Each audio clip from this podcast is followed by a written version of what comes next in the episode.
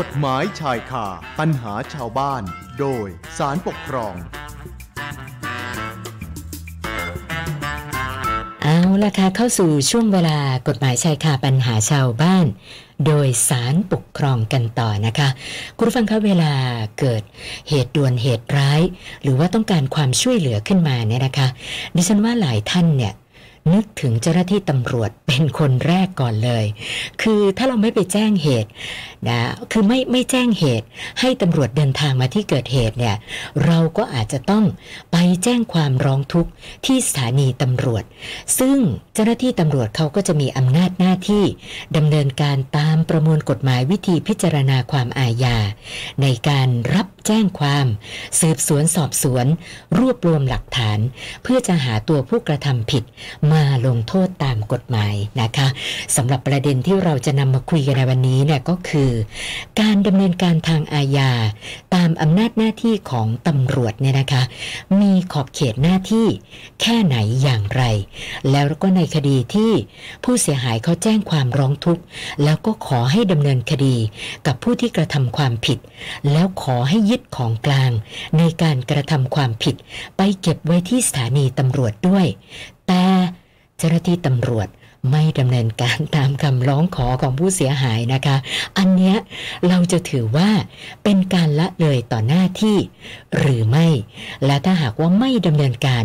แล้วมันทำให้เกิดทรัพย์สินอันเป็นของกลางในคดีและเกิดความเสียหายนะคะทางสำนักงานตำรวจแห่งชาติ จะต้องชดใช้ค่าเสียหาย ให้แก่เจ้าของ หรือว่าผู้เสียหายด้วย หรือไม่อย่างไร ต้องติดตามนะคะ วันนี้เราจะพูดคุยกับที่ปรึกษาสำนักงานศาลปกครอง อาจารย์อนุวงศ์ซาบุตรนะคะรายละเอียดของคดีปกครองที่จะนำมาเล่าสู่กันฟังในวันนี้จะเป็นยังไง เดี๋ยวอาจารย์เล่าให้ฟังนะคะ ช่วงนี้สัญญาณพร้อมแล้วค่ะ สวัสดีค่ะอาจารย์คะ ดีครับ คุณสุนันท์และคุณผู้ฟังทุกท่านครับ ค่ะ อาจารย์คะสำหรับเหตุการณ์ที่จะนำมาเอ่อเล่าให้ฟังในวันนี้ที่เป็นคดีปกครองเนี่ยนะคะ ความเป็นมาเป็นยังไงเหรอคะอาจารย์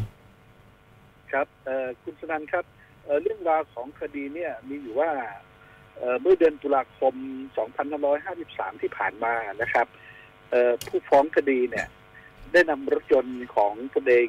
ไปซ่อมที่อู่ซ่อมรถยนต์แห่งหนึ่งเนี่ยนะครับเอ่อ ซึ่งอู่ดังกล่าวเนี่ยเป็นอู่ที่นายเอเป็นผู้แนะนำให้ผู้ฟ้องคดีนำรถไปซ่อมนะครับค่ะเอ่อต่อมาราวๆสามเดือนเนี่ยเอ่อผู้ฟ้องคดีก็บังเอิญได้เห็นนายเอ เนี่ยนำรถยนต์ของตนเองเนี่ยมามาขับขี่นะครับเอ่อแต่นายเอก็แจ้งผู้ฟ้องคดีว่าเอ่อรถยนต์คันดังกล่าวเนี่ยยังซ่อมไม่เสร็จนะครับ แค่นำมาทดลองขับเท่านั้นเนี่ยนะฮะเอ่อซึ่งผู้ฟ้องคดีก็ไม่ได้ติดใจสงสัยอะไรนะ จนอีกประมาณสามเดือนต่อมานะครับ โอ้โหสามเดือนเลยผู้นะฟ้องคดีฮะจึงได้นำเงินค่าซ่อมรถยนต์ไปชำระให้แก่เจ้าของอู่นะครับ เออก็จึงได้ทราบว่ารถยนต์ดังกล่าวเนี่ย ซ่อมเสร็จนานแล้วนะครับ แล้วก็นายเอเนี่ยก็ได้นำรถยนต์คันดังกล่าวออกไปจากอู่หลายเดือนแล้ว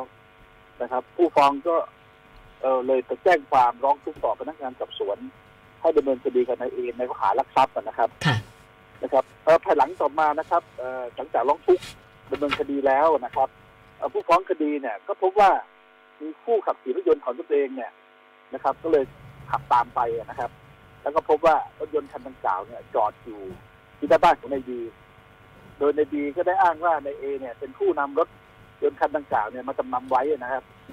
ผู้ฟ้องคดีก็จึงได้ร้อง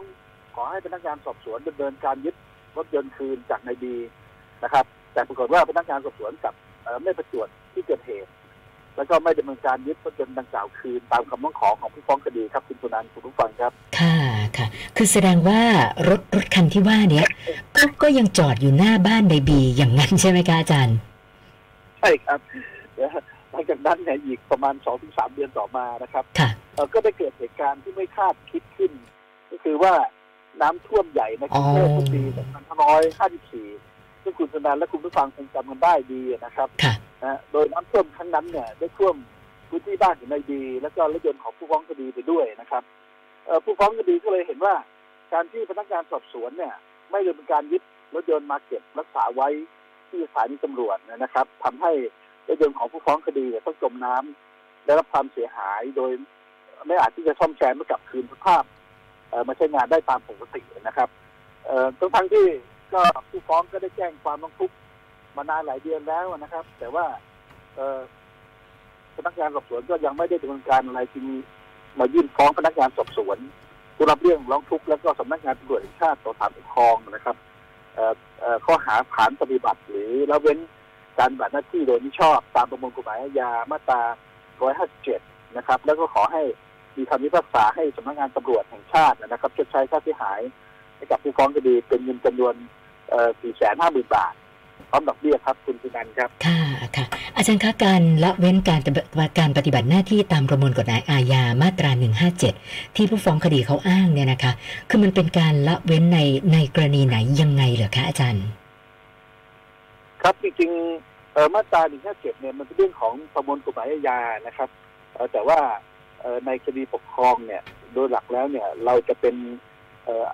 ถ้าอำนาจของศาลปกครองเนี่ยจะเป็นประจำมาตราเก้าวรรคหนึ่งเล็บสองเรื่องของละเลยตอหน้าที่ตามที่กฎหมายกำหนดให้ต้องปฏิบัตินะครับ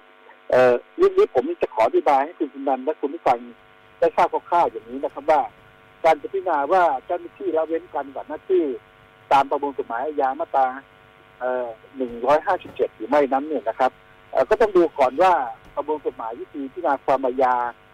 กำหนดอำนาจหน้าที่ของเจ้าหน้าที่ในการดำเนินการต่างไว้อย่างไรบ้างนะครับซึ่งกรณีตามคดีเนี้ยประมวลกฎหมายวิธีพิจารณาความอาญามาตรา131กำหนดให้พนักงานสอบสวนเนี่ยมีอำนาจหน้าที่ในการรวบรวมหลักฐานทุกชนิดเนี่ยนะครับเอ่อเท่าที่สามารถจะกระทำได้นะครับวัตถุประสงค์ก็เพื่อเอ่อจะได้ทราบข้อเท็จจริง และก็พฤติกรรมต่างๆเกี่ยวกับความผิดที่ถูกกล่าวหานะครับ เพื่อจะได้รู้ตัวผ ผู้กระทำผิดและก็พิสูจน์ให้เห็นความผิด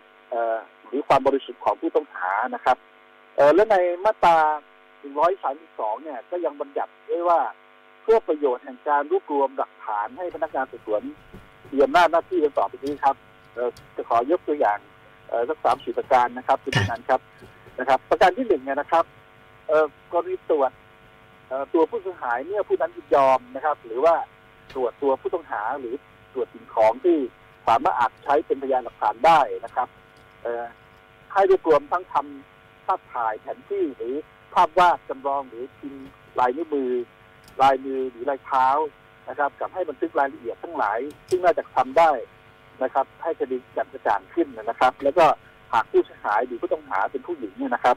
ก็ให้จัดให้เจ้าพนักงานซึ่งเป็นหญิงหรือเอ่อเป็นผู้ตรวจนะครับ อันนี้คือคือหลักของมาตรา 112ในเรื่องของอการรวบรวมพยานหลักฐานนะครับ ให้ที่ให้พนักงานสอบสวนมีอำนานะครับ ประการที่สองนี่ครับ ก็เเป็นการให้อำนาจเพื่อนะครับ ค้นเพื่อพบสิ่งของซึ่งมีไว้เป็นความผิด หรือได้มาโดยการกระทำความผิดหรือได้ใช้ หรือสงสัยว่าได้ใช้ในการกระทำความผิดนะครับ หรือหรือซึ่งอาจใช้เป็นพยานหลักฐานได้ แต่ต้องเป็นการปฏิบัติตามบทบัญญัติแห่งประมวลกฎหมายนี้ ว่าด้วยการค้นนะครับประการที่สามนะครับให้อำนาจในการออกหมายเรียกบุคคล ซึ่งบุคคลซึ่งครอบครองสิ่งของ ซึ่งอาจใช้เป็นพยานหลักฐานได้ แต่บุคคลที่ถูกหมายเรียกไม่จำต้องมาเองนะครับเมื่อจัดสิ่ง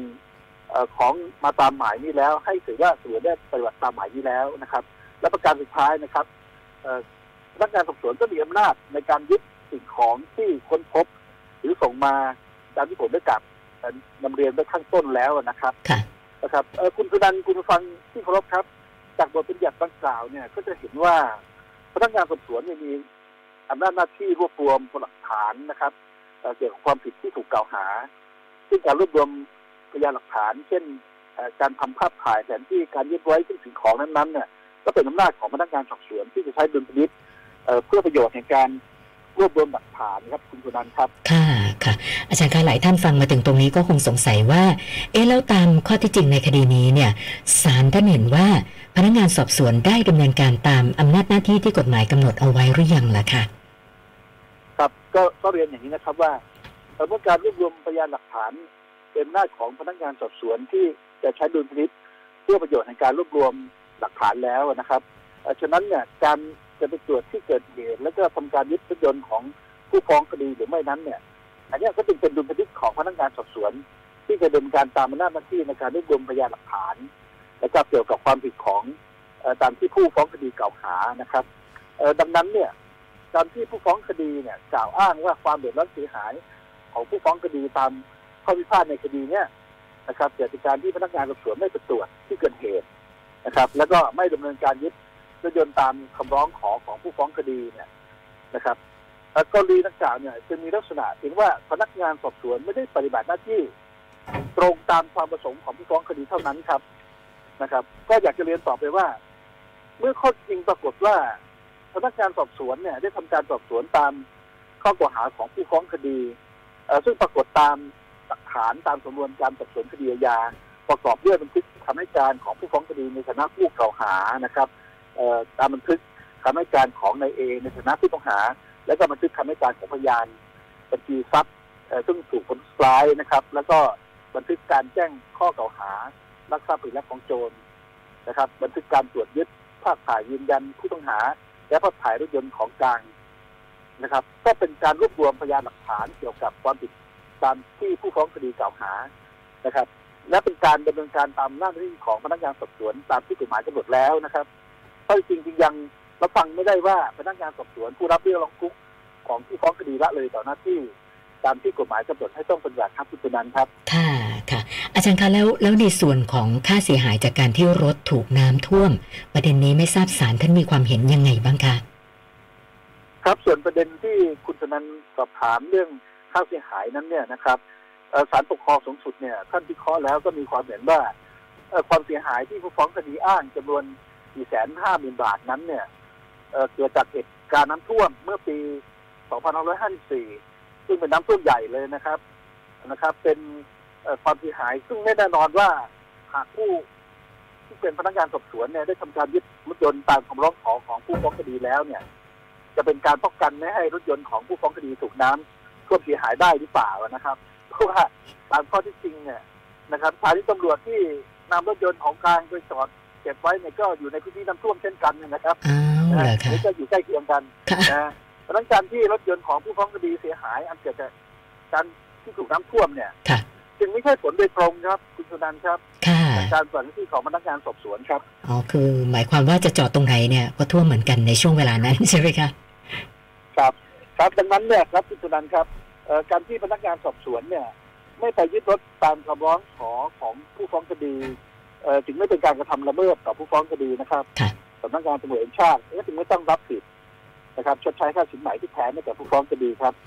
คดีเนี่ยศาลปกครองสูงสุดจึงมีคำพิพากษายืนนะครับ ตามศาลปกครองชั้นต้นนะครับ ซึ่งศาลปกครองชั้นต้นเนี่ยมีคำพิพากษาให้ยกฟ้องครับคุณสุนันท์ครับ เป็นไปตามคำพิพากษาศาลปกครองสูงสุดที่อ836 ครับ 2561 ครับ ค่ะ ก่อนจะจบรายการวันนี้เนี่ยอาจารย์มีอะไรอยากจะฝากปิดท้ายกันอีกสักหน่อยไหมคะ ครับเอ่อก็เรียนเอ่อท่านผู้ฟังที่เคารพทุกท่านนะครับ ผมก็พยายามจะรณรงค์ในเรื่องของการขับเคลื่อนนะครับ ระบบวิธีพิจารณาคดีปกครองอิเล็กทรอนิกส์นะครับของศาลปกครอง ซึ่งเราได้เปิดดำเนินการมาตั้งแต่ปี 2562 ที่ผ่านมานะครับ ก่อนที่จะจากกันไปก็อยากจะขอฝากประชาสัมพันธ์ สำหรับคุณผู้ฟังที่สนใจหรือประสงค์จะฟ้องคดีปกครองทางอิเล็กทรอนิกส์เนี่ยนะครับก็สามารถจะทำได้โดยสะดวกในทุกที่ และทุกสถานที่ที่ผู้ใช้งานสามารถเชื่อมต่ออินเทอร์เน็ตได้นะครับ โดยมีขั้นตอนการใช้งานที่เรียบง่ายเพียงสองขั้นตอนเท่านั้นเองครับคุณสุนันท์คุณผู้ฟังครับซึ่งการฟ้องคดีปกครองทางอิเล็กทรอนิกส์เนี่ยมีข้อดีที่นอกจากจะทำได้โดยสะดวกรวดเร็วแล้วนะครับผู้ฟ้องคดียังไม่ต้องจัดทำสำเนาคำฟ้อง และเอกสารประกอบการจำนวนผู้ถูกฟ้องคดียื่นต่อศาลเเหมือนกับการฟ้องคดีในรูปแบบเอกสารที่จะต้องเอเดินเข้ามาฟ้องที่ศาลปกครองเองนะครับ หรือหากท่านใดที่ประสงค์จะมายื่นเอกสารคำฟ้องด้วยตนเองก็ได้ ขณะนี้นะครับสำนักงานศาลปกครองเนี่ย เราได้เปิดให้บริการช่องบริการด่วน หรือที่เรียกว่าพัสเรนนะฮะเพื่ออำนวยความสะดวกแก่ประชาชนนะครับโดยการปกครองและเจ้าที่ของรัฐให้ได้บริการที่สะดวกรวดเร็วขึ้นนะครับ สำหรับการยื่นเอกสารเอ่อจำนวนไม่เกินสิบแผ่นเนี่ยนะครับ เราก็เข้าไปในช่องบริการด่วนได้นะครับ โดยคู่กรณีสามารถเข้ารับประกันนะครับ ที่เคาน์เตอร์รับฟ้องที่สำนักงานศาลปกองกลางถนนแจ้งวัฒนะนะครับ ครับ หรือว่าหากท่านใดต้องการจะปรึกษาคดีปกครอง ก็สามารถโทรไปสอบถามข้อมูลสายเด่วนสายปกครอง 1355 นะครับ หรือจองคิวผ่านระบบเพื่อขอนักคำศึกษาการฟ้องคดีปกครองได้ที่ เว็บไซต์ของศาลปกครองนะครับ w w w a d m i n c o u r t c o t h ครับ คุณคุณนันท์คุณผู้กองสุขรบครับ ค่ะ วันนี้ต้องขอบพระคุณอาจารย์ อนุวงศ์สาบุตร ที่ปรึกษาสำนักงานศาลปกครองนะคะ สละเวลามาพูดคุยให้ความรู้กับพวกเรา ขอบพระคุณมากค่ะอาจารย์ค่ะ ครับ ขอบพระคุณครับคุณค่ะคุณผู้ฟังครับสวัสดีค่ะ สวัสดีครับ กฎหมายชายคาปัญหาชาวบ้าน โดยสารปกครอง